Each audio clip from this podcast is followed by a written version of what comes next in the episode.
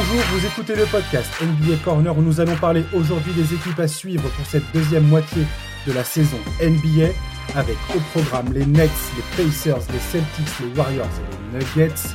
Et c'est Charles qui me rejoint pour ce numéro. Bonjour Charlie. Salut Josh, salut à tous. Comment vas-tu mon cher Charlie? Bah écoute, euh, plutôt bien, la, vraie NBA a repris, euh, on, est, on est plutôt content. Tu es prêt à attaquer cette deuxième saison sereinement et avec passion? C'est ouais bah oui oui bah c'est c'est on, on, arrive euh, au moment les plus intéressants des certaines équipes qui vont devoir faire un push pour les playoffs, euh, d'autres qui mettent en place petit à petit leur jeu. Euh, c'est toujours un moment qui est intéressant à voir et, euh, on sait que la fin de saison va être d'autant plus animée que cette année, la NBA a mis en place le play-in. Donc on s'attend à, une fin de saison bien animée. Complètement. Et puis alors en parlant d'animation justement, on va parler des équipes à suivre dans cette deuxième partie de saison et on va encore une nouvelle fois parler de l'équipe dont tout le monde parle tout le temps depuis, euh, depuis, le, transfert, enfin, depuis le début de saison, depuis le transfert de James Harden. Les Brooklyn Nets, c'est très difficile de ne pas parler de cette équipe parce que d'une, c'est un des principaux contenders au titre, on est d'accord? Oui, oui, clairement. Hein? Bah, ils ont monté l'équipe pour, quoi. Voilà. Euh, déjà, Durant et Kyrie Irving, euh, en début de saison, c'était beaucoup. Ensuite, ils ont rajouté James Harden, c'était énorme. Là, ils viennent de signer, de récupérer Blake Griffin après son buyout euh, par les Pistons. On commence tout de suite avec cette signature avant d'enchaîner un peu sur l'équipe euh, de façon plus générale.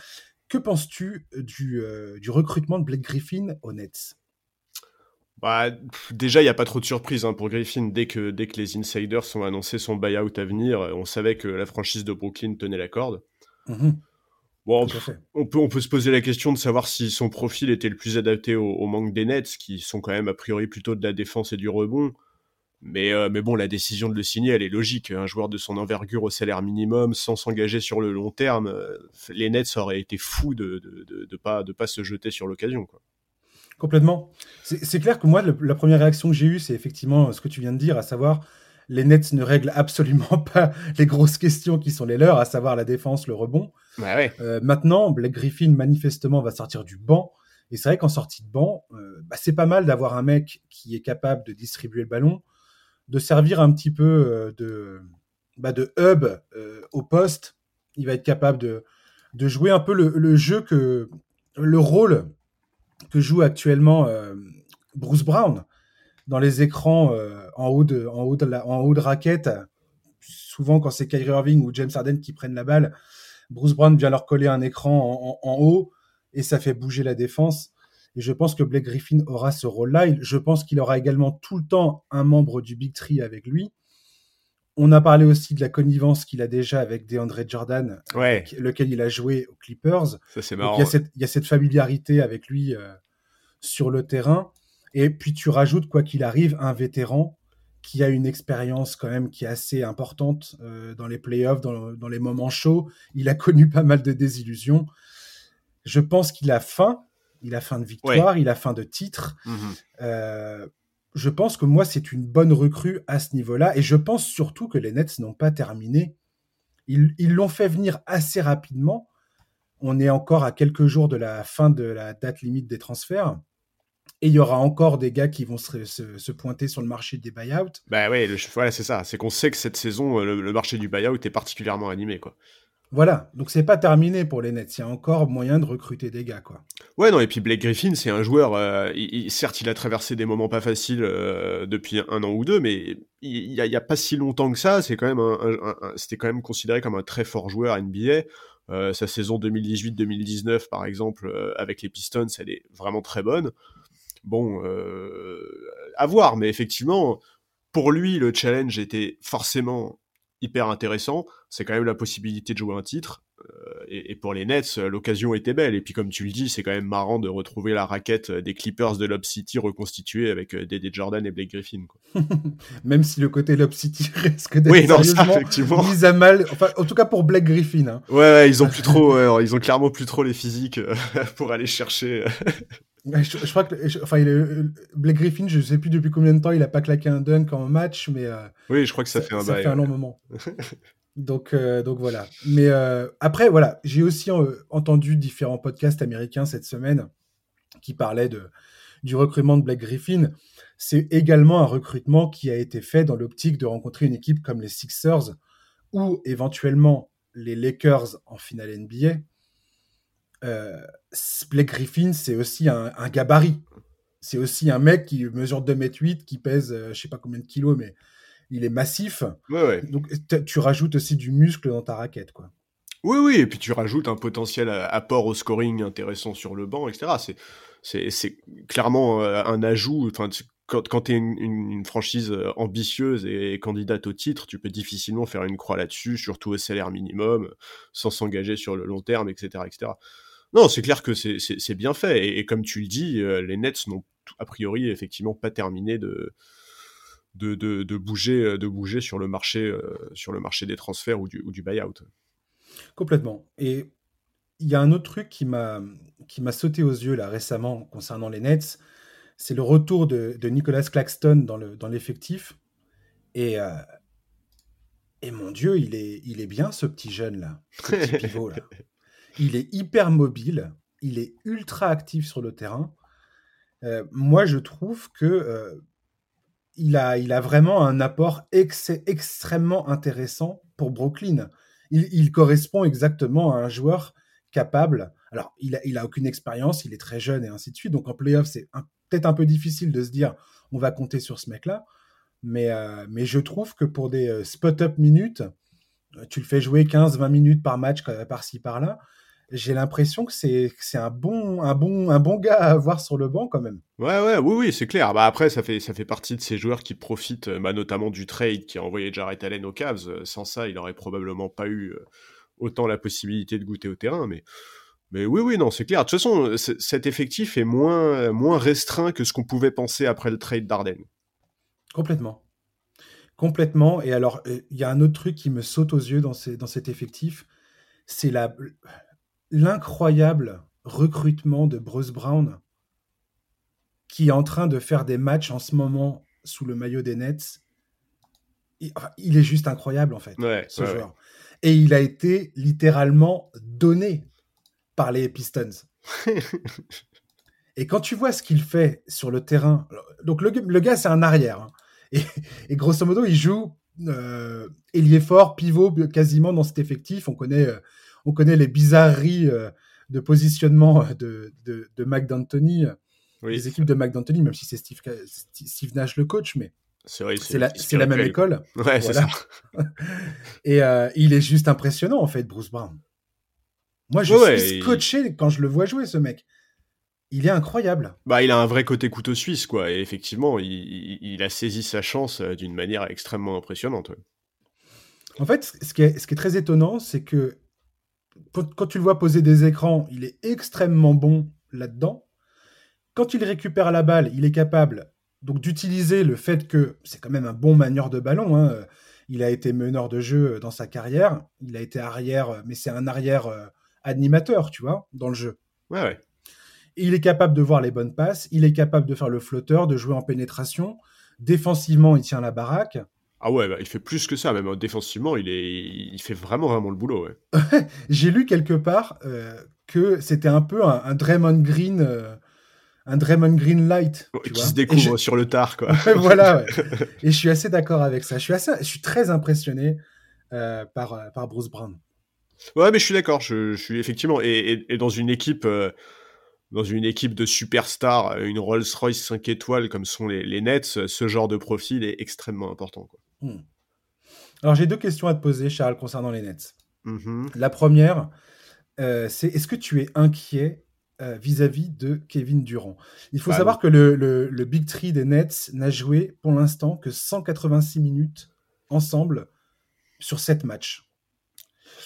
Qu'il est toujours blessé, enfin il est toujours euh, retenu pour, sur le banc pour, pour gérer une, une blessure.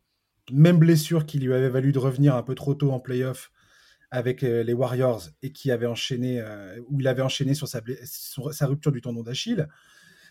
Est-ce que tu es inquiet ou tu penses que euh, les Nets font juste quelque chose, enfin, sont juste en train d'être précautionneux avec lui? Ouais, je pense que les Nets sont juste en train de faire ce que les Warriors n'ont pas pu se permettre de faire à l'époque, justement en précipitant son retour, quoi. Hmm. pour moi, pour moi, l'absence prolongée de KD, c'est pas un vrai problème. Si tu veux, je, préfère euh, vraiment largement qu'il prenne son temps maintenant pour être en forme pour les playoffs plutôt que de précipiter son retour. Ils ont pas besoin de lui pour le moment. Faut être clair. Enfin, tu vois, euh, l'adaptation d'Arden est absolument magnifique, euh, donc ça compense complètement.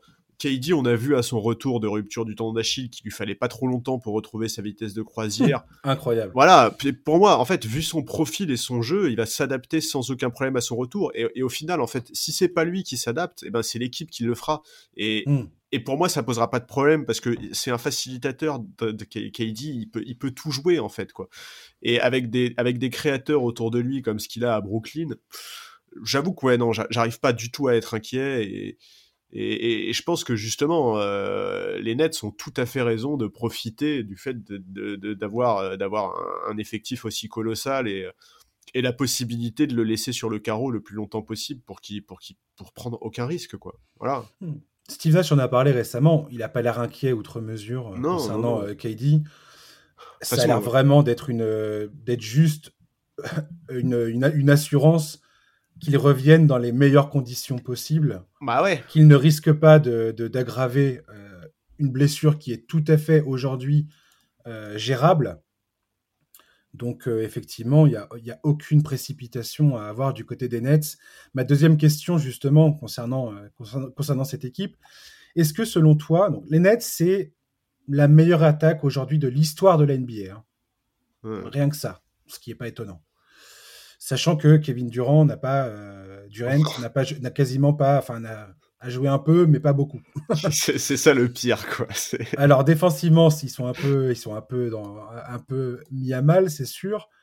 Mais beaucoup d'observateurs américains disent que quelque part, on s'en fiche totalement, en fait. Qu'ils sont tellement incroyables offensivement que leur défense a juste à être moyenne et que ça suffira probablement largement contre la plupart des équipes qui vont rencontrer en playoff. Ouais, c'est possible. Euh, est-ce que, selon toi, les Nets sont clairement les favoris à l'Est ou pas? Aujourd'hui. Si, on, et en admettant que l'effectif est au complet. Hein. Honnêtement, ouais, moi j'ai. Enfin. J'ai du mal à pas te dire oui, quoi. Euh, tu vois, c'est trop fort, en fait, quoi. Ah, voilà, moi, je suis, j'ai pas de l'amertume, mais c'est vrai qu'à chaque fois qu'on parle de ça, moi j'ai toujours, euh, bon voilà, effectivement, euh, moi c'est vraiment, c'est pas ma cam, voilà, moi c'est vraiment pas ma cam ce genre d'équipe. Euh, en plus, je quand je me rappelle ce qu'on a entendu sur les Warriors, époque où ils avaient 5 All-Stars, je trouve que pour le moment les, les Nets sont quand même très très préservés des critiques. Bon, enfin voilà, euh, oui, je, je, pense que, pour moi effectivement, euh, à l'instant T, ils sont énormes favoris. Euh, je, je, sais que je sais que les Sixers sont très forts aussi, mais mais bah moi je suis désolé, j'ai toujours des doutes sur le Doc Rivers en playoff. Bon voilà, je, oui oui, pour moi ils sont très clairement favoris et j'ai même envie de te dire, pour moi ils sont pas que très clairement favoris à l'est, ils sont très clairement favoris tout court. Quoi. Ouais. Ouais, ouais, je suis assez d'accord avec toi, effectivement. Je, je, vois, enfin, je vois difficilement aujourd'hui une équipe à l'Est qui va être capable de rivaliser avec eux en termes de, de scoring. Bah ouais. C'est tellement, c'est tellement le raz de marée. Et quand tu vois déjà ce qu'ils sont capables de faire euh, sans euh, Kevin Durant sur le terrain. Mais c'est ça, tu vois. Euh, quand il va être là, ça va être n'importe quoi, en fait. Ça va être et, en, quoi. et en termes de force de frappe offensive, tu vois, si on veut comparer avec avec les Warriors hallucinants euh, de l'époque 5 All-Star, bon bah, enfin tu vois, ils ont jamais eu euh, un troisième scoreur, enfin, enfin ils ont ils ont jamais eu autant, si tu veux, de, de, de capacité à scorer pour moi en fait, quoi. Tu vois, c'est mmh, mmh. Bon voilà, moi, euh, moi, moi j'ai beaucoup défendu à l'époque le choix de Kevin Durant d'aller aux Warriors. Aujourd'hui, j'ai quand même un peu du mal à pas noter que c'est quand même la deuxième fois de sa carrière que ce mec-là se retrouve dans une équipe avec 5 All-Stars. Bon, faudra pas l'oublier au moment de faire le bilan de sa carrière, quoi. ah, mais je pense que personne va oublier. Hein. J'ai l'impression que personne va oublier cette histoire. Ouais, tu vois, je trouve, ouais, je trouve que c'est un côté dommage en fait, quoi. Il est tellement fort, tellement facile. Euh, bon. Après, euh, j'attends les playoffs, on va voir comment ça va se passer. On n'est pas à l'abri de rebondissements. On a vu que les Warriors, l'année où ils étaient censés être plus forts que jamais, au final, bah, ça s'est mal passé. Il y a eu des circonstances euh, contraire. C'est tout à fait possible que ça arrive aussi pour Brooklyn. Mais c'est vrai que euh, si, euh, si l'enjeu de départ, c'est euh, ils vont tous bien, tout se passe bien, c'est super, est-ce qu'ils sont favoris? Là, ma réponse, elle est claire, c'est oui. Tu vois. Hmm, tout à fait. On va enchaîner avec une, de, une des équipes, une autre équipe de la conférence Est dont toi tu souhaitais parler aujourd'hui, les Boston Celtics. Pourquoi tu as retenu cette équipe pour la deuxième partie de saison? Bah parce que je trouve que c'est une saison spéciale pour eux quoi. Euh, en soi, il n'y a rien de catastrophique. Hein. Je crois qu'ils sont quatrième à l'Est. Euh, ils ont un bilan qui est positif. Il me semble qu'ils sont repassés en positif. Là, ils doivent être à 19 victoires, 18 défaites. C'est correct. Et surtout, ça suffit pour être bien à l'Est. Il mhm. faut préciser à l'Est quand même. Mais, euh, mais c'est vrai que voilà, moi, à chaque fois que je regarde leur match, dans le contenu, je me pose des questions. C'est clair, quoi. Je, je, La défense de Boston cette saison, c'est une catastrophe. Euh, alors certes, la très longue absence de Marcus Smart, qui a je crois même pas joué 20 matchs cette saison, a fait beaucoup de mal. Il est hyper important pour cette équipe défensivement. C'est clairement le chef, d'orchestre de la défense collective des, Celtics. Mais, mais voilà, voilà, ces dernières saisons, Boston a toujours été dans le haut du tableau en termes défensifs. Cette saison, on en est très loin. Il euh, y, a, y, a, le souci Kemba Walker qu'on avait un peu anticipé avant la reprise de la saison. Donc il a eu des soucis de genoux qui lui ont fait partie, qui ont fait rater une bonne partie du début d'année, de, de, saison, pardon. Et, depuis, c'est pas terrible, quoi. En termes d'adresse, euh, c'est pas génial. Il fait sa pire saison au scoring depuis longtemps. Euh, à la passe, euh, je crois qu'il est pareil sur ses pires chiffres depuis sa saison rookie. Dans le jeu, il est en souffrance, il n'arrive pas à dicter son rythme, et surtout, il n'a pas ce côté gestionnaire pour compenser son adresse défaillante. Exactement, ouais. Et, et lui, bon, son niveau défensif, j'en parle pas, c'est un, un, truc qu'on connaît, on, le savait dès qu'il a été recruté. Donc, je suis pas trop inquiet pour les Celtics, mais, mais, mais c'est pas possible. Enfin, ils peuvent pas continuer comme ça d'ici au playoff. Il faut proposer autre chose, il faut trouver des alternatives. En fait, si tu veux, pour le moment, le sentiment que renvoie cette équipe à chaque fois que je les vois, que je les vois jouer, c'est moyen, tu vois. Tout est moyen, en fait. Ils sont moyens défensivement, ils sont moyens offensivement. Euh, je, je, je, voilà, je suis pas encore convaincu, je suis très loin d'être convaincu même. Euh, j'attends plus du duo Tatum Brown, j'attends plus de Danny Ainge qui s'est planté dans la construction de cet effectif, il faut clairement le dire. Et j'attends plus de Brad Stevens aussi. Ouais. Tu parlais des difficultés de Kemba Walker. Il y en a un autre qui est, bien dans, la galère cette saison, c'est Jason Tatum. Hein. Bah ouais. Oui, il a eu le Covid et euh, il a expliqué que ça a été très difficile pour lui de, s'en remettre. Visiblement, il y a eu des grosses conséquences. Voilà. Mais euh, mais en termes d'adresse, en termes d'efficacité offensive, il a quand même sacrément euh, baissé d'un cran cette saison. Donc, euh, donc ça explique aussi pas mal de choses. Euh, tu parlais de Marcus Smart tout à l'heure. C'est une composante, bien évidemment, qui permet d'expliquer certaines choses, notamment le, la chute libre défensive de Boston. mais pas que, j'ai envie de dire. Enfin, il y a quand même eu des départs dans cette équipe importants ces deux dernières saisons. Je pense notamment à Al euh, qui euh, défensivement était quand même extrêmement important. Et Gordon Hayward, tu parlais tout à l'heure de, des lacunes dans la création de jeu de. Bah bien sûr, Gordon Hayward avait de Kemba Walker. Gordon Hayward, quand tu vois ce qu'il fait à Charlotte, sûr. tu comprends euh, l'impact qu'il peut avoir dans le dans sa capacité à fluidifier le jeu sur le terrain. Tu vois ce que je veux dire? Ouais, en, tout à fait. vétéran, sa capacité à faire circuler la balle, de trouver les. C'est un vrai facilitateur. Voilà, exactement. Un, vrai créateur de jeu, en fait. Hmm. Et, c'est ce qui leur manque aujourd'hui. C'est pas facile pour, euh, pour Jalen Brown et Jason Tatum d'assumer ce rôle encore. Euh, là, ils sont probablement en train d'apprendre euh, bah, en, se, en se cognant aux difficultés qu'ils sont en train de rencontrer maintenant. Kemba Walker, ce qui me fait peur, c'est son contrat. Son contrat, il est quasiment inamovible aujourd'hui. Bah, bien sûr. Et euh, je regardais ça, il est, il est payé, mais c'est n'importe quoi. Il est payé 34 millions cette saison, 36 millions la saison prochaine et 37, plus de 37 millions la saison d'après. Non, mais c'est un, un, vrai, vrai problème. Hein, Avec tous les pépins physiques qu'il a et dont, ah, tu dont tu t'es fait l'écho tout de suite, là, je vais dire, c'est quand même hyper compliqué, quoi. Ouais. Ouais, non, moi, euh, ça, m'inquiète. et, oui, les, Celtics sont quatrième à, à l'Est, mais euh, je veux dire, la, les Pacers, qui sont actuellement dixièmes, sont à deux matchs euh, d'eux. C'est-à-dire que les Celtics, demain, ils ont une série de, je sais pas, 4-5 défaites consécutives. ils peuvent être carrément sortis, sortis de la, sortie des playoffs, quoi. Oui, oui, et ils sont quatrième parce que c'est l'Est, hein, parce qu'avec un bilan de 19-18 à l'Ouest, euh, t'es septième, je crois, tu vois. Donc, euh, euh, ouais, un truc comme ça. Ouais, pas pareil, quoi, tu vois. Enfin, voilà, moi je. Es, Non, t'es neuvième. T'es neuvième à l'Ouest. Tu vois, c'est. Ouais. Donc, ouais, c'est compliqué. Tu parlais de Danny Henge. Bah ouais. effectivement, Danny Henge, aujourd'hui, je pense que tu parles avec n'importe quel fan de Boston de l'équipe, de l'état dans lequel il se trouve. Donc c'est un peu la dépression, forcément. Enfin, c'est pas, c'est pas très encourageant. Même si cette quatrième place à l'Est, pour l'instant, tu peux, tu peux t'y raccrocher. Hein. tu peux toujours te dire, bon, bah, c'est bon, on y est. Ouais, on est toujours dans le bon wagon. Voilà, et on, peut avoir, on peut trouver une espèce de dynamique maintenant que Marcus Smart est revenu, tout ça, c'est pas, pas. Ouais, mais si vraiment t'es fan des Celtics et, tu, et que tu te dis ça, c'est que tu regardes pas les matchs, quoi. non mais tu vois, je dis pas ça de méchamment du tout, hein, non, mais, non, non, mais c'est vraiment, c'est vraiment une impression bizarre, je trouve, qui renvoie, quoi. Non mais c'est ce que tu dis, t'as l'impression que c'est moyen. Tu restes sur ta fin en fait. Mmh. Tu t'attends. Moi, je m'attends toujours à voir. moi, Jason Tatum, c'est vraiment un joueur qui qui me déçoit. Ce serait probablement un grand mot de dire ça. Mais mais j'en attends beaucoup beaucoup plus de ce joueur-là. Clairement. Ouais, moi aussi, moi aussi. Et, la question de Boston, donc j'y viens à ce que je voulais, je voulais dire, c'est qu'ils ont la fameuse trade exception qu'ils ont récupérée en faisant le sign and trade de Gordon Hayward à Charlotte, qui est estimé à 28,5 millions de dollars. Donc, ce qui leur permet quoi? Ça leur permet de faire venir un joueur avec un gros contrat sans forcément matcher la contrepartie avec des joueurs euh, majeurs. Ça veut dire qu'ils peuvent garder et Tatum, et Brown, et Smart, et Kemba Walker. Il n'y a pas de problème. Oh bah, de toute façon, Kemba Walker, pour leur fourguer, bon courage. Hein. Voilà. Après, ils sont... il y a un hard cap qui est à 138 millions du côté de Boston.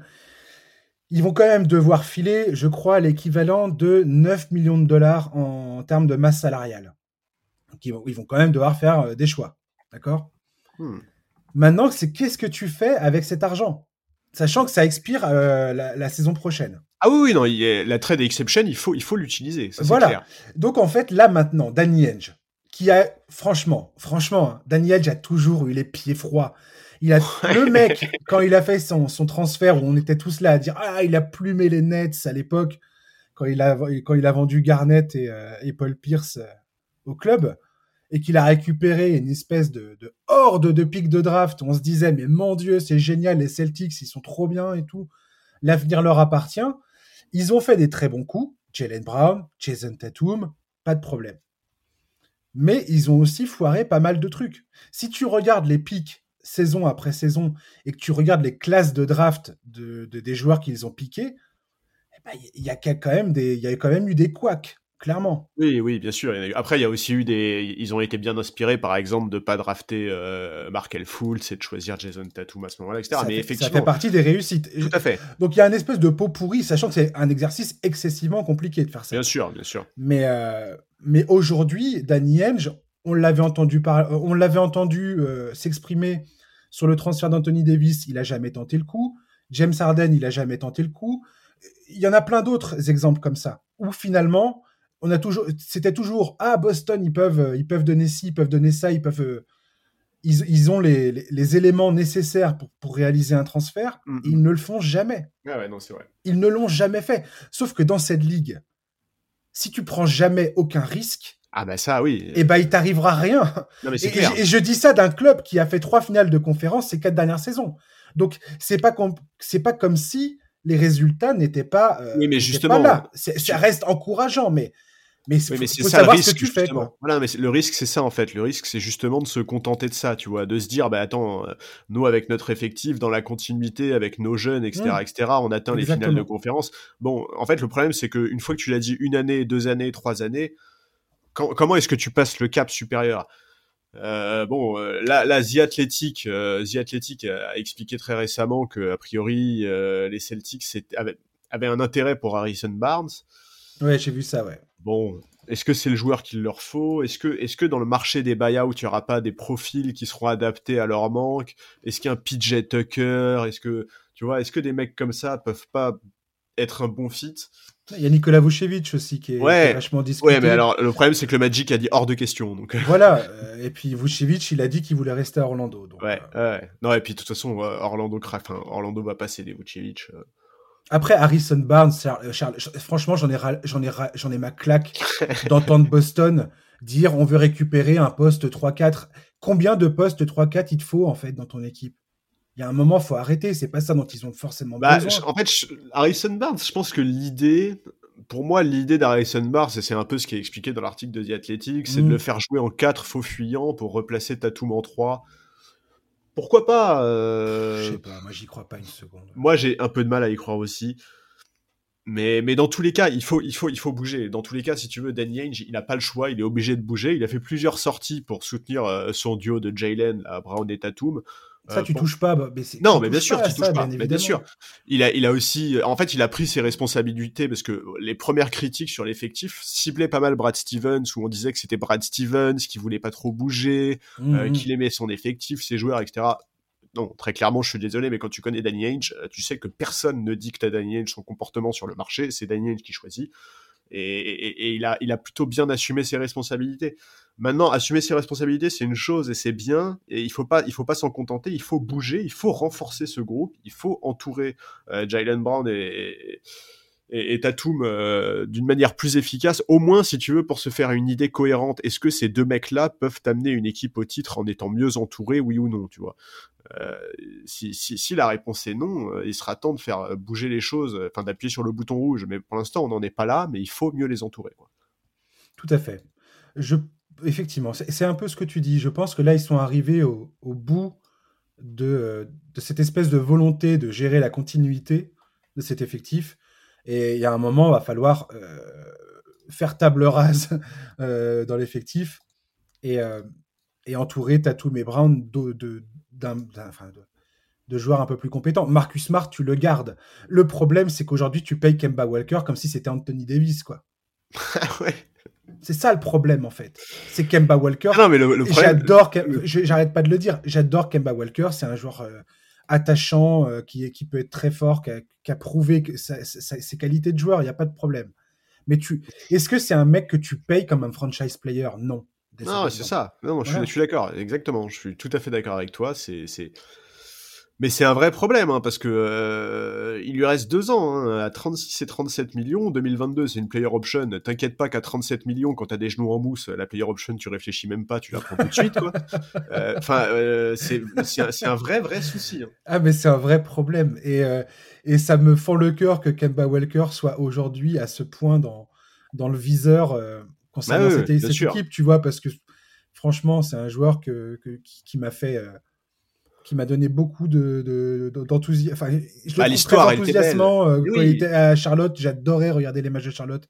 Non, mais même, il était là. Tu sais, quand il est arrivé à Boston, on, on, en a parlé une fois, on se disait que c'était, c'était plaisant euh, de voir ce mec-là découvrir le plaisir de gagner des matchs, tu vois. Et, mm. et c'est exactement ça, Kemba Walker, c'est un joueur qui est attachant, je suis tout à fait d'accord avec toi.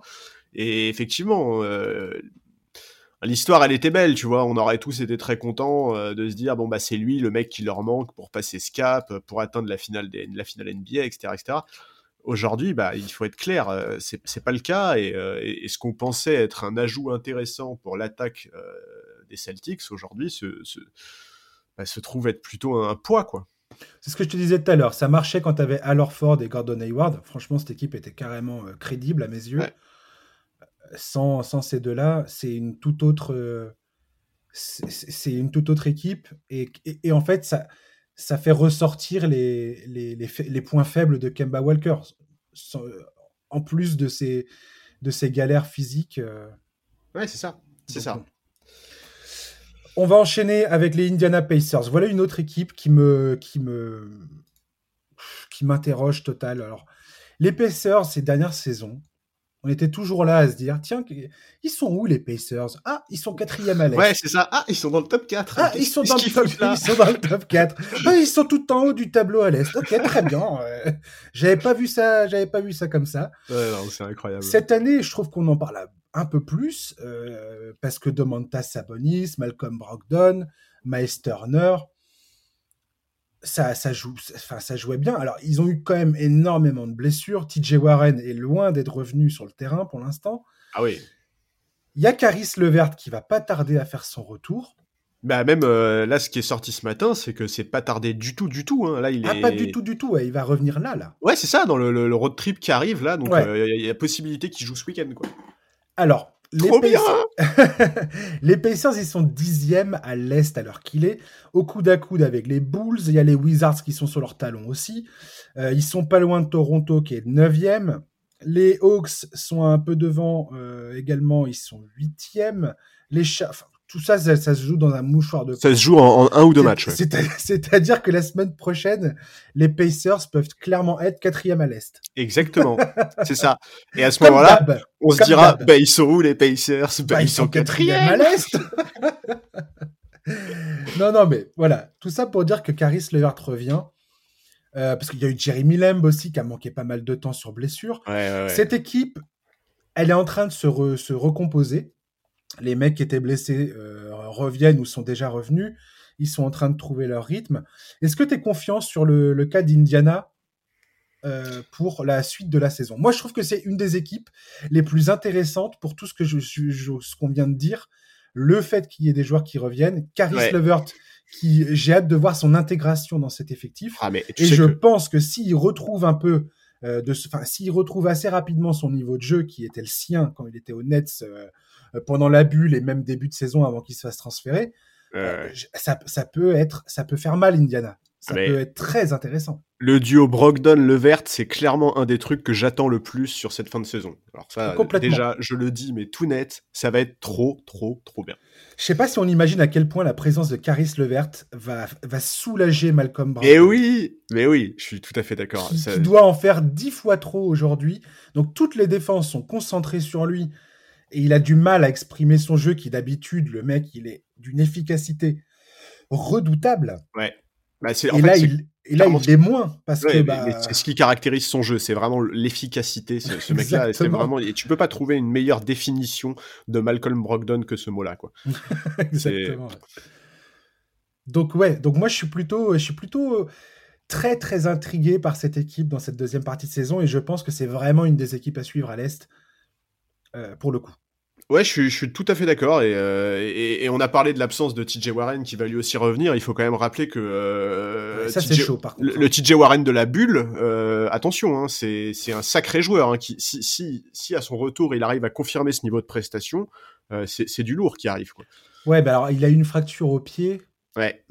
Ça paraît très compliqué. Là, apparemment, il va peut-être revenir soit d'ici la fin de saison, donc les tout derniers matchs de la saison, soit pendant les playoffs. Mmh euh, et, et, cette blessure-là, si tu regardes un peu l'historique des mecs qui ont eu ce genre de blessure, ouais, c'est compliqué de euh, revenir. c'est pas ouais, bien sûr, bien sûr. C'est-à-dire que ce sera pas le TJ Warren qui te plante 50 points, quoi. Non, mais c'est ça. Mais, mais c'est quand même, ça, ça, fera quand même du bien à cette équipe-là, quoi. Cette équipe au complet, elle, est, elle peut, elle peut, elle peut, elle peut embêter énormément de monde. Ouais, et puis c'est une équipe qui a une super mentalité. Enfin, tu vois, c'est une équipe qui lâche rien moi, Sabonis et Brogdon, je trouve vraiment que c'est vraiment des joueurs, si tu veux, dont j'apprécie la mentalité. quoi. J'adore voir, voir, leur jeu, évidemment, mais, mais mm. j'aime aussi vraiment euh, ouais, la mentalité de ces joueurs-là. Moi, Indiana, c'est vraiment une, une, équipe qui, ce qu'ils font depuis quelques saisons me plaît beaucoup. Euh, Brogdon, je pense que tout le monde l'aura compris, c'est un joueur que j'adore. Enfin voilà, euh, j'ai vraiment, j'ai vraiment hâte de voir leur, leur fin de leur deuxième moitié de saison. Je je, les veux absolument en playoff.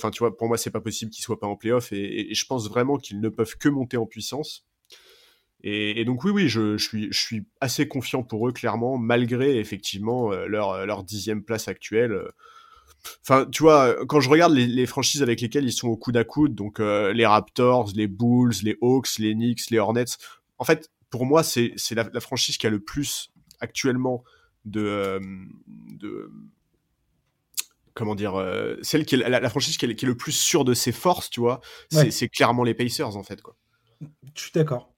Et, par rapport aux équipes que tu viens de citer, par rapport à New York notamment, par rapport à Chicago et à Toronto, euh, la, comment dire, la difficulté du calendrier à venir est beaucoup plus clémente avec les Pacers qu'avec toutes les, avec les trois équipes que je viens de te citer. Il n'y a que les Hawks qui ont un calendrier plus, plus facile Ouais, mais les Hawks, ils ont d'autres problèmes. ah bah oui, ça c'est sûr, ouais. Mais donc voilà, ouais, non, moi, en gros, si tu veux, de, toutes les équipes là qui sont actuellement entre la 7 et la 11e place, clairement pour moi, les Pacers sont ceux qui sont le plus à même de faire le push qui va leur permettre non seulement d'être en playoff, mais peut-être même d'éviter le play-in, quoi. Complètement. Et franchement, voir Caris Levert revenir dans cette équipe, le mec a quand même se fait transférer des, Nets aux Pacers. On lui découvre une, euh, une tumeur. Une tumeur euh, cancéreuse. Il se fait opérer. Fin janvier, hein. il s'est fait opérer fin janvier. Voilà. On est début mars. Hein. Et là, il va enfin revenir. moi, je trouve qu'il faut toujours saluer ce genre de choses. Enfin, je suis content de savoir qu'il est en bonne santé. je suis content de savoir qu'il va revenir et qu'il va pouvoir rejouer cette saison. libéré, de, libéré de ça, au final, ce transfert. Le, mec a quand même vécu un transfert qui lui a potentiellement sauvé la vie, quoi. Donc voilà. Ouais, non, mais c'est tout à fait vrai. C'est tout à fait ça. Et, et ouais, non, c'est moi, moi, enfin vraiment, c'est un joueur que je trouve euh, ultra intrigant. Je pense que vraiment, ça peut être un des un des grands grands euh, attaquants de demain, quoi. Ouais, ouais. Et, et dans cette équipe d'Indiana, franchement, le le, le, le quatuor euh, Miles Turner, Domantas Sabonis, Malcolm Brandon, Caris Levert. Le fit est parfait, quoi. Le fit est parfait, et je pense que je crois que c'est Malcolm Brogdon qui a dit récemment que ça va être un, game changer pour eux de récupérer le vert sur le terrain. Ouais, Et, je, serai là, le, premier match de Caris, je serai devant mon écran en train de regarder euh, ce mec-là euh, évoluer sous ses nouvelles couleurs et, l'encourager. Ouais, ouais, je, suis bien d'accord avec toi. Et, vraiment, je pense que je pense que ça va être trop bien. Et ouais, vraiment, j'ai très hâte de voir ces Pacers au complet, c'est clair. Pareil. Tu voulais nous parler des Golden State Warriors, Charles, pour cette deuxième partie de saison. Bah ouais, euh, ouais, je voulais parler des Warriors parce que attention, les Warriors, ça va vite. la, mhm. glissade est rapide. Mhm. Euh, actuellement, ils sont sur une série de quatre défaites consécutives et euh, et ça les a fait rapidement descendre dans le classement de la conférence Ouest, sachant que leurs deux prochains matchs là, donc c'est c'est Utah et les Lakers, même si après ils vont avoir un calendrier plus tranquille. Euh, c'est vrai, parce que bon, même s'ils ont une petite avance sur la 11e place, cette avance pourrait fondre assez rapidement s'ils enchaînent de nouvelles défaites. La situation, surtout, ce qui est nouveau, c'est qu'elle a vraiment l'air de peser sur les nerfs de Stephen Curry, qu'on a vu assez remonter la nuit dernière dans la défaite face aux Clippers sur un, sur un temps mort. Il, était, euh, il a clairement haussé le ton pour essayer de remotiver ses coéquipiers, mais euh, bah, c'était peine perdue. Quoi. Les Clippers étaient juste trop adroits, trop en maîtrise, trop forts. Et voilà, moi, euh, on va dire ce qui est, comme une bonne, enfin, face à une bonne défense comme celle des Clippers, l'attaque des Warriors est vraiment beaucoup trop juste, que Steph Curry est trop seul. Euh, le collectif, euh, en fait, le, collectif des Warriors ne permet pas de combler les passages à vide. Et hier, ils ont pris la foudre, notamment au début du deuxième quart-temps, et en fait, le match était terminé parce que Curry est trop seul, quoi. Il peut pas compenser tout ça. C'est ça, c'est ça. Curry, en fait, si le mec te sort pas un match all-time bientôt, bah, ça ça, ça gagne pas, quoi. C'est juste pas possible. Alors qu'il y a quand même eu des améliorations. Je veux dire, Kelly Oubre, enfin, enfin, est sorti de. Ouais. Est sorti de son trou noir dans lequel il a commencé la saison. Je crois qu'il est à 40% à 3 points euh, sur les 15 derniers matchs, un truc comme ça. Ah, en février, il est à 43%. Voilà, donc euh, donc c'est plutôt euh, c'est plutôt encourageant.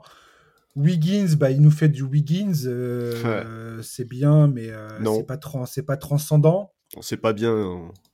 Bah, au regard du contrat, ça, n'est pas bien. Voilà. Ça vaut pas son salaire. Quand on parle de Wiggins, il faut toujours préciser au regard de son contrat, c'est nul. Euh. Voilà. Je suis désolé. Non, non, c'est sûr, ouais. Euh, en fait, au-delà de, ses, au-delà de productions statistiques à Wiggins, quand t'entends un Draymond Green parler de Kelly Oubre, euh, il a rendu hommage à son caractère, il a dit qu'il mhm. s'était toujours battu, qu'il jouait toujours dur, même quand, même quand c'était compliqué et tout.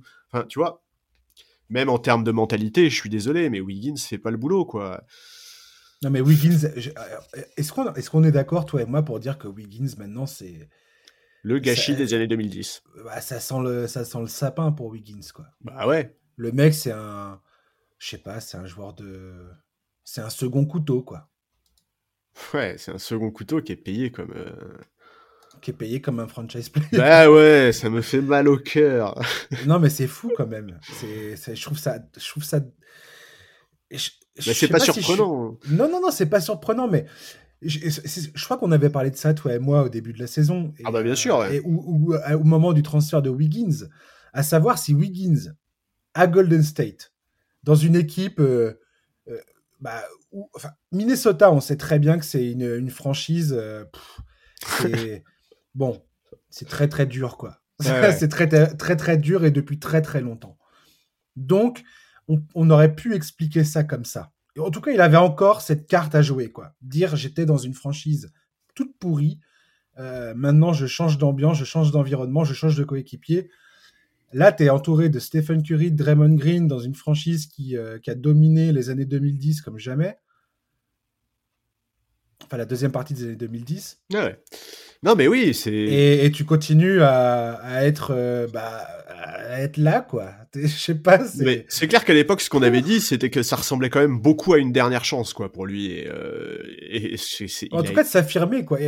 Ce, ce gars-là, j'ai l'impression qu'il ne qu'il ne, il ne jouera jamais autrement que ce qu'il propose alors qu'il est. C'est, Ouais, je suis d'accord. Il a quel âge, Wiggins? Il en est où? Il a 32 ans, quoi non. Non, il a 26 ans, Wiggins. Ah ouais. Je rigole, je rigole, Charlie. J'ai eu peur. je, dis, juste qu'il joue comme un mec qui est en fin de carrière. Le mec, depuis qu'il est arrivé dans la ligue, il joue comme un mec qui est en fin de carrière. Un mec qui a 35 ans et qui, qui est sur ses, sur ses derniers, moments, tu vois. Alors que le type a des capacités euh, physiques absolument hors normes. Hein. Mais grave. Non, mais laisse tomber. Donc euh, voilà, aujourd'hui on est là à se dire, euh, ah, Clay Thompson, il, il manque, bah oui, bien sûr qu'il manque à cet effectif. mais ça changera pas pour, ça changera rien pour Andrew Wiggins, ça c'est évident. Là, j'ai vu que les Warriors étaient éventuellement en train de contempler un transfert pour ou, ou récupérer Victor Oladipo d'une façon ou d'une autre je vois pas bien. quand tu es, quand es là à, dire, à essayer de te convaincre que Victor Aladipo peut être la personne qui va te sauver ta saison, bah, franchement, t'es, dans la, es dans, es dans la mouise, quoi. Oui, mais il a le profil, quoi, tu vois. Bah, il, a... 20 points et moins de 40% de réussite au Mais attends, attends, il y a qui? Y a... Bah. Attends, mais attends, Josh, il y a qui qui a 20 points côté Warriors? Il y a personne. Bon ben voilà. Oladipo c'est un mec qui, qui peut t'assurer. Oladipo c'est un mec qui peut t'assurer entre 18 et 25 points tous les soirs, plus un peu de création, plus un peu de défense. C'est tout ce que les Warriors, tout ce dont ont besoin les Warriors. Alors moi je suis d'accord. Hein. Clairement, euh, c'est c'est pas la panacée Oladipo, c'est pas c'est pas le rêve. Mais n'empêche que les Warriors aujourd'hui ils sont dans une situation où il faut absolument qu'ils bougent parce que sinon moi je suis vraiment inquiet. Enfin si tu veux aller choper la, 9 ou la 10 place de la conférence Ouest pour faire sortir au play-in ou au premier tour des playoffs, c'est clairement pas ça l'ambition des Warriors. Quoi. Et, et bon, voilà, le dossier Oladipo, de toute façon, il est compliqué, puisque Oladipo, il sera en fin de contrat à la fin de cette saison et que les finances des Warriors leur permettront de toute façon pas de le re-signer. Donc, je sais pas s'ils seront prêts à faire un gros move pour lui. Mais, mais, mais, mais il faut qu'il bouge. Cette équipe, elle a pas assez de profondeur. Curry ne peut pas gérer l'attaque à lui tout seul tous les soirs. Ouais. Tu, sais, Charles, c'est un truc, le truc qui me, qui me laisse sur les fesses, littéralement, quand je regarde les stats de Golden State, c'est que Golden State, aujourd'hui, les Warriors ont la sixième meilleure défense de la ligue. Ouais, ouais. Bah oui, oui. Bah c'est inespéré quelque part. Tu te dis, clairement. what?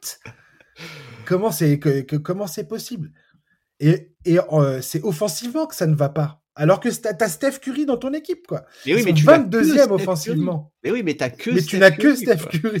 C'est horrible. Problème. ah la vache. Donc je sais pas, ouais, non. Oladipo, le problème que j'ai avec Oladipo, c'est que s'il vient via un transfert, il va falloir sacrifier des premiers tours de draft. Faut pas croire, hein, Houston, c'est ce qu'ils veulent récupérer. Bah oui. Euh, parce qu'ils veulent recouper, euh, ils veulent recouper un maximum Houston, là, ça y est.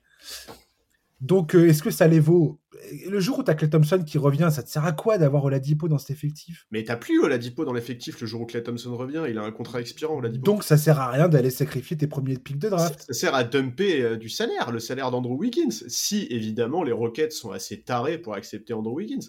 Aujourd'hui, t'es les Warriors, tu proposes Wiggins contre Oladipo Tucker, euh, avec évidemment du tour de draft pour faire passer la pilule. ça match d'un point de vue salaire, tu récupères deux joueurs qui vont t'aider à faire une bonne fin de saison. Euh, tu t'évites de rendre fou Steph Curry. Bon, euh, enfin, tu vois, c'est qu'une possibilité parmi plein d'autres. Hein. Il y a évidemment plein d'autres possibilités. Mais, mais, mais, mais pour moi, c'est clair que les Warriors, ils n'ont pas le choix. Ils doivent bouger, quoi. Ils doivent vraiment bouger parce que parce que c'est pas possible autrement. Et... Enfin merde, Curry, on, l'a plus pour 10 ans, tu vois, Steph Curry. Moi, j'ai envie de l'avoir en playoff, quoi. J'ai pas envie de, j'ai pas envie de, j'ai pas envie de le voir devenir fou à des temps morts, quoi. J'ai juste envie qu'il hmm. nous fasse plaisir en, en playoff et que et que ça soit cool, quoi. Ouais, bien sûr, ouais. Je sais. Parce que il a, il a 32 piges hein, quand même, Steph là. Euh, tu vois, ça commence à faire. Hein. Hmm. Ouais, on va voir. Écoute, c'est. Mais je suis pas confiant. Hein. Non, non. il y, a aussi le, cas de James, James Wiseman. Je sais pas trop quoi en faire de ce mec-là. Je pensais qu'il allait un peu plus peser que ça dans le jeu. Il était très encourageant en début de saison, franchement. Ouais. Mais, mais là, c'est moins ça. Puis là, visiblement, il commence à gaver un peu Steve Kerr, l'histoire du test Covid raté mm. et tout. Là, ça lui a coûté sa place. Hein. Cette nuit, c'était Kevin Looney qui démarrait. Exact. Exact. Mais bon, ouais, la fin de saison, euh, la fin de saison des Warriors va pas, va pas être facile et, et il faut vraiment pas, faut pas perdre de temps, quoi. Là, euh, il, faut, il faut commencer à enchaîner les victoires parce que, euh, parce que la, 11e place est quand même pas si éloignée que ça, quoi. C'est vrai. On va voir. Donc on va parler, mon cher Charles, de la dernière équipe de cette deuxième partie de saison. Et moi, je voulais parler des Denver Nuggets. Quelle surprise, non? Ouais, ouais, alors effectivement, te connaissant, c'est une énorme surprise. je n'arrêterai jamais. Non, non, je parle des Nuggets parce qu'il faut qu'on parle des Nuggets, Charlie. Ah bah bien sûr, moi j'adore parler des Nuggets. Parce que les Nuggets, il y a plusieurs choses qui pour moi sont excessivement intéressantes dans cette deuxième partie de saison. La première est, euh, concerne leur classement, tout simplement. C'est-à-dire que les Nuggets aujourd'hui sont cinquièmes, ils sont remontés. Euh, ils étaient un peu, un peu, un peu plus bas euh, il y a un moment. Ils ont enchaîné pas mal de matchs là. Euh, ils ont fait quoi? Ils ont fait 8-4, je crois. c'est sur les derniers matchs. Mm-hmm. Ce qui leur a permis donc de, regagner ce, tableau de la conférence. À un moment, j'avais un peu peur. Ils étaient sixième, septième. Là, ils sont, ils sont bien. Ils sont cinquième le truc qui me, qui, me, qui me vient à l'esprit quand je parle des Nuggets maintenant, c'est enfin Jamal Murray. Oui. Qui depuis 12 euh, tourne à plus de 28 points de moyenne, plus de 40, sur 47% au tir à 3 points. Il prend plus de shoot, il a l'air beaucoup mieux et on a l'impression de retrouver un peu le bubble Jamal. Le Jamal bubble. Ouais, non, mais de toute façon, il le fallait. Hein. C'était, cette équipe en avait besoin. Jokic pouvait pas euh, tracter euh, cette franchise sur ses épaules à lui tout seul comme il l'a fait. Non, non, je suis d'accord. Jamal Murray, depuis quelques semaines, est beaucoup mieux et c'est hyper important pour cette équipe. C'est excessivement important pour cette équipe. De toute façon, il y avait deux éléments qui étaient euh, capital, enfin capitaux. Enfin, c'était vraiment l'amélioration de leur classement passé par là. C'était le, retour de Jamal Murray et, la, progression en défense. Tout à fait. Tout à fait. Et Mike Malone, en fait, a, a donné un peu plus de minutes de jeu à Jamal Murray. Et il le fait aussi un peu plus jouer avec les mecs du banc. Ouais. Ce qui est un peu un problème du côté de Denver, c'est la profondeur de la profondeur de l'effectif, quoi. Euh, ne serait-ce que euh, parce qu'il y a quand même pas mal de joueurs qui ont, loupé des matchs en raison euh, des protocoles sanitaires et ainsi de suite, ou des blessures. Donc c'est pas c'est pas une saison facile facile pour Denver de ce côté-là. Et franchement, Jokic, tu ne peux que lui tirer un coup de chapeau, mais colossal. Enfin, si tu regardes toutes les absences cumulées des joueurs qui, qui, sont censés avoir un rôle important dans, dans cet effectif, c'est incroyable quelque part, je trouve, qu'il soit euh, dans le top 5 de la conférence Ouest. Ouais, bah, oui, oui, je, je, je suis d'accord. Enfin, moi, je fais effectivement aussi partie des, des, des, groupies de Nikola Jokic et effectivement, je, je, oui, je, je pense que on ne parle pas assez de la saison absolument extraordinaire qu'il fait et, de tout ce que. Enfin, c'est voilà, c'est clair qu'aujourd'hui, si les Nuggets euh, sont euh, sont aussi bien dans la course au playoff, c'est très clairement grâce à Nikola Jokic qui a tenu la baraque comme personne dans un début de saison vraiment vraiment très compliqué. Tout à fait. Et ses stats sont juste impressionnantes. C'est de la folie. C'est juste n'importe quoi en fait. De la folie. Il a 27 points de moyenne, 11 rebonds, 8,6 passes, donc quasiment 9. C'est le meilleur intercepteur de son équipe avec 1,6 interceptions par match. Euh, il tourne à plus de 56% de réussite au tir, quasiment 42% à 3 points, 88% au lancer franc. Non, mais il est parfait. Enfin, euh, franchement, je, suis désolé, mais il est C'est dingo. C'est ouais, ouais. En fait, lui est.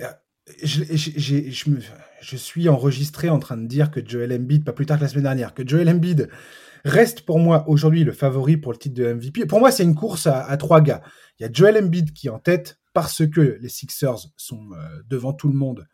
Euh, non, ils sont pas devant tout le monde. C'est Utah qui est devant tout le monde, mais les Sixers ont, vraiment une bah, réussissent une très très belle saison. Faut, faut, faut ah le dire. Ah oui, c'est magnifique. Et, et Embiid est hors norme. Enfin, vraiment, et, et Embiid est, hors, est, absolument incroyable. Mhm. Mais alors, tout près, euh, tout près de lui, euh, à, un, cheveu de lui, c'est Jokic. Quoi. Et pour moi, si Denver remonte dans cette euh, troisième, quatrième position de la conférence Ouest, j'ai bien envie qu'on ait une conversation très sérieuse sur qui de Embiid ou Jokic mérite le, titre de MVP. Je mettrai également LeBron James avant que les gens s'affolent. Je mets bien évidemment LeBron James également dans cette conversation parce que je trouve que sa saison est absolument exemplaire, euh, tout autant que les deux mecs dont on est en train de parler. Mais euh, Embiid et Jokic, pour moi, restent en tête. Dans mon, dans mon truc à moi. Hein. Non, non, mais je suis tout à fait d'accord. et effectivement, oui, pour moi, c'est Bon, évidemment, on, est obligé d'inclure les euh, là-dedans parce que bah, parce que c'est les et que. Mais, mais effectivement, la, lutte euh, Embiid Jokic est incroyable. Enfin, pour le titre de MVP, pour moi, c'est clairement ces deux-là qui sont à la lutte. C'est trop bien. En plus, c'est deux pivots, ce qui est quand même pas arrivé depuis euh, longtemps. Mais je sais même plus quand, ouais. Bah ouais, ouais Franchement, ça fait un bail qu'on n'a pas eu deux pivots qui. C'est clair, c'est clair. Et donc voilà, euh, ce que tu disais, moi, moi j'aurais du mal à les départager. Effectivement, moi mon premier réflexe en tant que fan de NBA, c'est de dire bah c'est le meilleur bilan. Euh, quand, quand t'as deux joueurs que t'arrives pas à départager, c'est le meilleur bilan qui prime.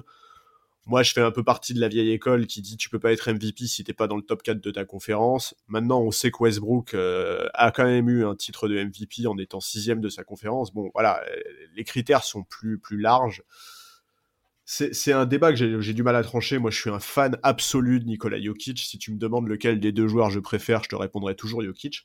Mais c'est mhm. vrai que ouais, Embiid, Embiid est très très impressionnant aussi. Mais bon, voilà, ouais, y a, Jokic, il y a vraiment un peu ce côté, euh, ce côté, ouais, il, a vraiment tenu son son son équipe sur, sur ses épaules.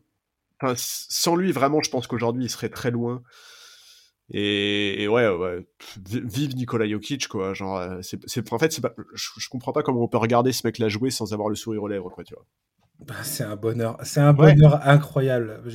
Il y a, y a très très peu de joueurs qui me donnent autant de bonheur sur un terrain, quoi. Ah ouais, non, mais moi aussi, c'est vraiment genre. Euh, tout, ce que ce mec-là fait, ses attitudes, sa manière d'être, son jeu, euh, moi je, je suis fan absolu. Oui, et, comme tu viens de dire, en fait, en fait c'est son impact sur le jeu qui est juste incroyable. Sa capacité à. Enfin, à quel point sa, sa seule présence sur le terrain permet aux autres joueurs de briller parce que il est, il est capable d'absolument tout faire offensivement. De, tirer à trois points, de tirer à mi-distance. À mi-distance, c'est un des meilleurs de toute la ligue. il est trop À mi-distance. Je veux dire, c'est n'importe quoi. Je... Il est à 55% de réussite quasiment à mi-distance. C'est le quatrième meilleur pourcentage de, de toute la NBA. C'est juste n'importe quoi. Et son jeu de passe, sa façon d'impliquer tout le monde et de faire briller des mecs comme euh, PJ Dozier ou, euh, je ne sais qui d'autre, euh, Nadji ou euh, RJ Hampton, enfin n'importe qui, qui, se retrouve à, jouer avec Nikola Jokic, le ah, mec qui peut te faire une passe, tu pourrais marquer un lay-up, Charles.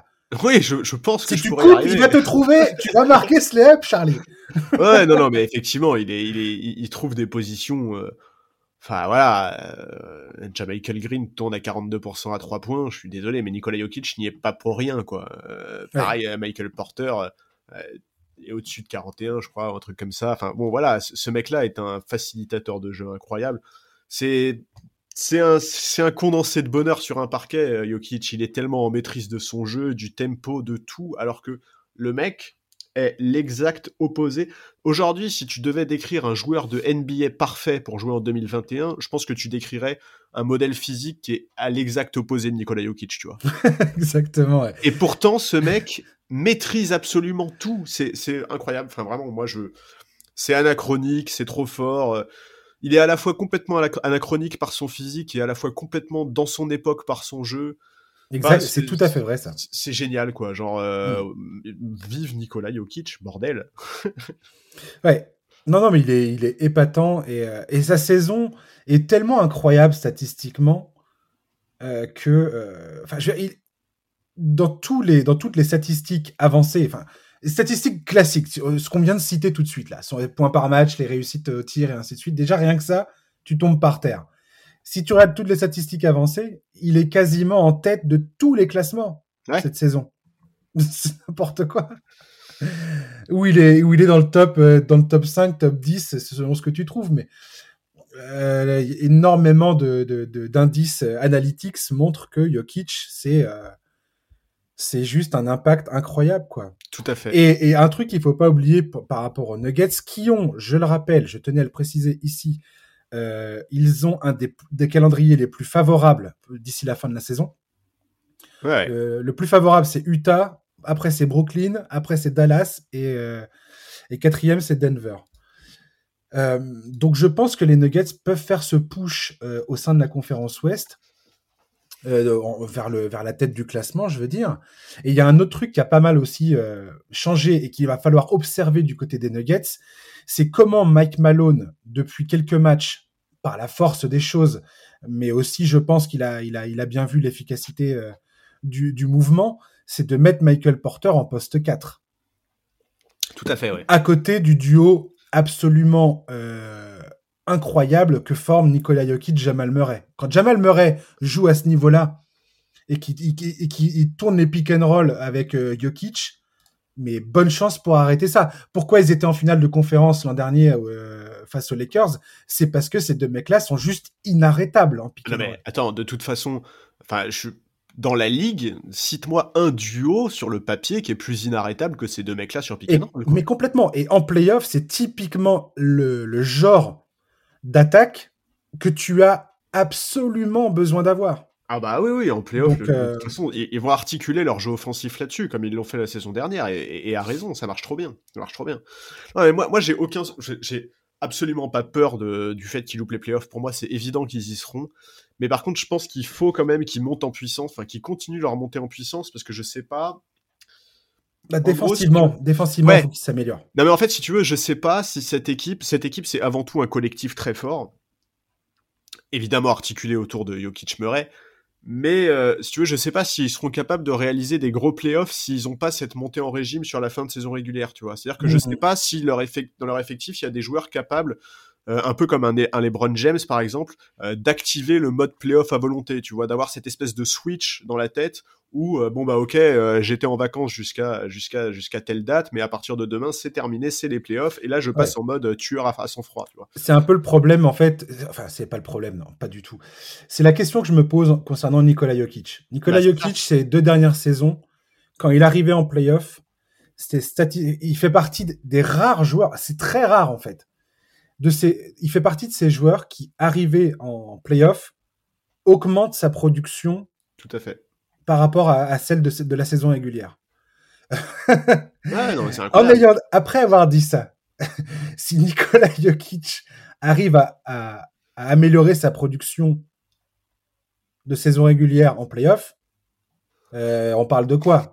Bah là, ça va. Enfin, oui, je suis non mais je suis d'accord avec toi, mais là pour le coup, euh... là le mec c'est n'importe quoi. Là ça devient, ça devient. Bah, C'est-à-dire que même en même, le gars. Non mais c'est ça, c'est que même en playoff, il a jamais tapé des statistiques comme celles qu'il fait cette saison. Tu vois, là il est à 27 points par match. Même sa meilleure campagne de playoff, il était dans les 25. Euh, si je crois qu'il a sa première campagne de playoff, il me semble qu'il est euh, assez au-dessus euh, au niveau rebond. Mais, euh, mais, mais non, enfin, euh, bon, tu vois, on, on, peut pas, enfin, on peut pas lui demander de tourner en, en 30-15-15 en playoff, tu vois, c'est pas possible, quoi. Mmh. Complètement. Ouais. Ce serait incroyable, hein j'adorerais voir un Nikola Jokic en, en 30-15-15 en playoff, mais bon, je, je, faut pas ah pousser il, quoi. Il, il, nous a fait des perfs Jokic en playoff qui sont juste hallucinantes. Ah bah c'est oui, c'est. Euh... Mais il a une telle polyvalence si tu veux, enfin une telle capacité à être influent dans tous les secteurs du jeu que. Ouais, il est inarrêtable au poste Jokic. C'est-à-dire que si tu joues en 1 contre 1, il, il va réussir à, il va probablement réussir à marquer ou à trouver une faille. Euh avec un step back. Le mec fait des step back à trois points, quoi. et si tu fais une prise à deux, comme les Clippers euh, l'ont réalisé l'an dernier, eh ben, il va t'assassiner en faisant des passes, quoi. Ouais, non, mais c'est pour Jusqu'à ce que tu plies. Donc, euh... non, l'autre truc à regarder, euh, et on va, on va terminer là-dessus du côté de Denver, ouais. c'est que je pense que d'ici la, la trade deadline, je pense qu'ils vont être actifs. Je pense qu'ils vont tenter quelque chose. Clairement. Pour moi, il y a, si Denver ne fait pas un transfert d'une façon ou d'une autre euh, d'ici la fin de saison, ce serait, ce serait extrêmement dommage. Ouais, ouais, ouais, ouais, il faut, ouais, je, je, je, je suis d'accord, mais maintenant, bon, il faut, il faut voir. Euh... Ouais, faut, faut, faut voir euh, dans quelle, tu vois, dans quelles circonstances, quoi. Est-ce que c'est un trade, est-ce que c'est sur le marché du buyout, etc., etc. Il y a, il y, a, il y a, encore, à mon avis, beaucoup, beaucoup de mouvements qui vont être faits, ça c'est clair. Mm-hmm. Mais, euh, mais bon, parce que c'est quoi? Là On a, c'est jusqu'au 25 mars, c'est ça le, les trades là? Ouais, je, crois que ça, hein. ouais, je crois que c'est ça, ouais. Ouais, ouais, c'est ça. Ouais. Euh, attends, tac, euh, je vais te dire ça tout de suite. Et au fait, pour répondre à ta question, le dernier pivot à remporter le titre de MVP, c'était Shaquille O'Neal en 99-2000. tu vois, 20 ans. Hein, ça vrai pivot, hein. il y a eu Duncan et, et, Garnett euh, en, joueur intérieur. Antetokounmpo, il était, c'est un ailier fort. Hein. Mais en, en pivot-pivot, c'est Shaquille O'Neal. C'est le 25 mars, c'est bien ça, ouais. 20 ans après, ce serait trop bien. Enfin, franchement, moi, je veux un, je veux un grand MVP. Enfin, moi, je suis fan des Lakers. Je trouve que ce que fait LeBron est absolument exceptionnel. Ce mec-là est invraisemblable. Il est trop fort et tout, tout ce que vous voulez. Mais c'est trop bien qu'on ait un pivot MVP 20 ans après, quoi. J'adorerais. Ouais, LeBron James, c'est sûr et certain qu'il est dans cette conversation. Après, euh, j'ai envie de dire que bah, ce qui fait mal aux Lakers actuellement, c'est l'absence d'Anthony Davis. Quoi. Ah bah bien sûr. Est-ce que je m'attendais à ce que l'absence d'Anthony Davis pèse à ce point? Euh, Oui, clairement oui. Bah, quand tu vois les playoffs qu'il fait l'année dernière, enfin tu vois, il y avait, il, a été hors norme pendant les playoffs, il a été monstrueux. Hein. C'était peut-être le meilleur joueur de l'équipe, quoi. Tout à fait. Après, LeBron James pour moi reste le meilleur joueur de euh, de cette équipe enfin le joueur le plus important, le MVP, le most valuable de ah, cette équipe, ça reste LeBron James parce que il impacte le jeu à, des niveaux que bah, oui, et parce, puis parce que le mec, c'est un des deux meilleurs, un, des deux meilleurs joueurs de l'histoire de la ligue. Oui, et puis parce qu'il euh, sait quand est-ce qu'il faut y aller, quoi. En, finale, euh, en finale des playoffs, hein, en finale NBA, euh, il a dit à Anthony Davis, bon t'es mignon mon coco, mais moi je vais aller chercher le titre de MVP des finales, ciao quoi. Oui, oui, j'ai même envie de te dire qu'il l'a fait très naturellement. clairement. il n'a pas eu besoin de forcer, quoi. Je veux dire, c'était assez. Et franchement, moi, je m'attendais au contraire. Euh, je m'attendais plutôt à voir Anthony Davis, surtout Anthony Davis qui était qui avait sorti son game winner face à Denver et ainsi de bah suite. Ouais, ouais. Donc le mec, il était entouré d'un espèce de il avait déjà les paillettes et tout ça. Tu te disais ah c'est bon là, c'est l'autoroute pour Anthony Davis. Quand tu regardes statistiquement et sur le terrain les performances de LeBron James, c'est n'importe quoi. Bah, d'autant qu'Anthony Davis avait un peu levé le pied, il a pas fait des finales absolument exceptionnelles, enfin pas forcément dignes de son standing, enfin en tout cas de, ce qu'il avait fait avant en playoff. Quoi. Ouais, ouais. Mais oui, oui, effectivement, tu avais, avais, un peu cette, ce sentiment, effectivement, que le, voilà, le, le daron s'est levé, il a dit aux jeunes bon écoute, euh, euh, va t'asseoir deux secondes, je nous gagne un titre et on en reparle l'année prochaine, quoi, tu vois. Euh, laisse-moi gagner le titre et on en reparlera plus tard. C'est ça. exact. Après voilà, le, pour moi la course de MVP ça reste MB de Jokic aujourd'hui. Je vois, je vois pas. Enfin pour moi même en termes de most valuable, le, le joueur le plus important pour pour un effectif je pense clairement que c'est Jokic. Quand tu vois l'effectif avec lequel a évolué euh, Nicolas euh, depuis euh, la, enfin, dans, cette première partie de saison et où en sont les Nuggets aujourd'hui, je sais pas. Peut-être que je suis trop les Nuggets. Peut-être que je suis complètement pas objectif, tu vois. C'est pas impossible. Non, mais de toute façon, si tu veux, les, les, deux sont aussi méritants. c'est forcément, enfin, tu vois, c'est normal d'en venir à, à préférer un joueur parce que tu préfères son mode de jeu, enfin son style de jeu, ou parce que tout simplement euh, tu as plus de sensibilité vis-à-vis de ça. Je, pense que c'est plutôt logique. quoi. Le, débat entre Embiid et Jokic, il n'est pas facile à trancher quoi qu'il arrive, c'est sûr et certain. Embiid apporte une, c'est ce que je dis tout le temps. Embiid apporte une dimension défensive euh, que Jokic n'a pas. Mais Jokic est offensivement, c'est une, une merveille. Ouais. Embiid est très impressionnant, mais Jokic, c'est juste un, encore un cran au-dessus. quoi. Il est. Offensivement, euh, Embiid, Élite, pas quand même. euh, euh, Non, non, bah non, non, non. Pivot à 30 points par match, euh, Ouais, c'est pas, tu vois, c'est pas, pas tous les jours. hein. 41% de réussite loin. enfin, Je suis, en train de me, je suis en train de me péter la gueule sur, ces, sur cet argument. Non, non, mais c'est pas ça. En fait, c'est juste que c'est, juste qu'il y a, en fait, il y a pas de vérité simple. Enfin, tu vois, il y a pas de ça, vérité ouais. tranchée dans ce débat, quoi. Non, il y a un vrai débat. Tu vois, il y a un euh, vrai, vrai débat. Si demain tu me dis le MVP de cette saison c'est Joel Embiid et c'est personne d'autre, je pourrais pas te dire bah tu te plantes complet, tu vois, genre Exact. c'est ça en fait. Tout à fait. Est-ce que c'est pas là le, le plus kiffant, en fait, euh, dans, les, dans ces conversations-là? C'est quand on est là à, à pas trop savoir qui, euh, qui quoi. Ah si, bien sûr. Enfin, Parce que bon. ouais, ouais, non, si, c'est exactement ça. Et attention, hein, il y a d'autres mecs qui peuvent rentrer dans la conversation, je veux dire. Bah, euh, J'allais dire comme d'hab, tu vois, on parle des MVP, on parle des meilleurs bilans, et comme d'hab, le mot jazz n'a même pas été prononcé une seule fois, quoi. Mais bon, c'est normal, hein, c'est une force collective, quoi. C'est plus une force collective. euh, Ah oui. Euh, Giannis Antetokounmpo, tu vois ses stats. euh, si, si les Bucks demain arrivent à arracher la première place des, de, de la conférence Est, bah c'est pareil, tu seras obligé de, parler, de reparler de Giannis, bien que je pense que euh, tout le monde en a marre aujourd'hui. de- je veux dire, euh, Giannis, on est, on est complètement euh, immunisé face à ses performances bientôt. Ouais, bah oui. oui. Alors que statistiquement, ce mec est un monstre. C'est un monstre. Et euh, on, on, en, par- on en parle quasiment plus. On est là, ouais, ouais, ça va. On parle plus de ses lancers francs ratés que de, de sa production statistique, ouais. Oui, parce que c'est le genre de mec qui va devoir prouver les choses en playoff, quoi. On le sait Ouais. tous. Non mais voilà, non mais bien sûr, de toute façon, il faut bien comprendre qu'il reste encore beaucoup de matchs de toute façon. C'est Mm. clair que, enfin, tu vois, si- tu vois, si les Nets finissent premiers à l'est,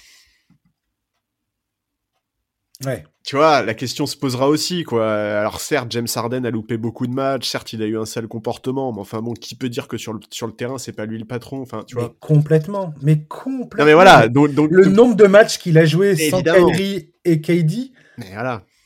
et quand tu vois. Mais, franchement, James Harden, il fait, enfin, moi, il me fait plaisir à, à- il fait plaisir à voir sur un terrain. J'ai l'impression qu'il a.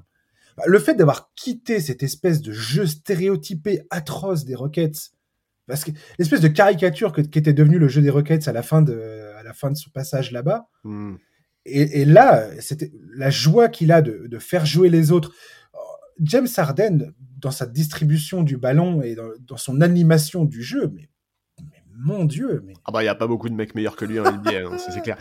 Non, alors, je suis d'accord avec toi, mais euh, faut pas non plus oublier la responsabilité qu'il avait à Houston, quoi. Tu vois, genre, euh, ah oui, bah bien sûr, il n'était pas que placé au cœur de ce système-là, il en était un des acteurs principaux, et, bien euh, sûr. et voilà. Et, s'il y a eu des tensions avec des mecs comme Chris Paul, etc., etc., c'est pas, tu vois, faut pas non plus oublier tout ça. Mais après, effectivement, sur le terrain, le mec est absolument incroyable. Mais je suis content qu'il soit barré de Houston, hein, franchement. euh, Enfin, comme, enfin, moi, je trouve que ce qu'il dit est vrai. Il avait fait son temps, il était temps de passer à autre chose. Ça devenait n'importe quoi, en fait. Et là, il est tombé de un peu. Ouais. il, il a, il a quitté son, son trône là où il était assis et. euh, et je trouve que la manière de Il faire a était quand retrouvé un sens du collectif. Oui, d'accord, mais bon. Je, je, je, je maintiens tous les départs euh, d'un club où tu es resté euh, euh, 5, 8 ans, 10 ans. euh, c'est toujours très compliqué. Quoi. Il y a toujours un, affect, un, a- un affect qui est, euh, qui est hyper présent. Et, euh, tu Oui, peux pas, tu mais- peux pas, oui, tu mais- peux pas quitter ça. euh. Non mais ça je suis d'accord, mais enfin lui il a enrobé ça dans un comportement général, enfin tu vois, aller, aller, dans un, aller dans un strip club en pleine pandémie sans masque et Oui, tout. c'est vrai. tu vois, c'est bon. vrai. Je suis d'accord avec toi, c'est jamais, ça se passe jamais bien, mais lui dans son cas, ça c'est quand même, c'était quand même particulièrement. C'est vrai que c'était moche. C'est vrai que c'était très moche.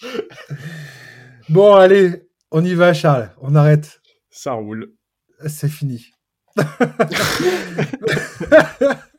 Euh, bah écoute, je te dis à bientôt, Charlie.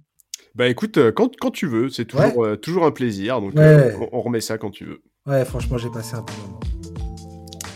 Et puis bah voilà, chers auditeurs, merci de nous avoir écoutés avec, avec mon, mon ami Charlie. Et puis on se retrouve la semaine prochaine avec un, un nouvel invité, des nouveaux sujets. On aura peut-être des transferts, on aura peut-être des joueurs qui ont été buy-out, des trucs comme ça, on va voir. On trouvera bien. D'ici là, passez une bonne fin de journée, un bon week-end. À très bientôt. Bye bye.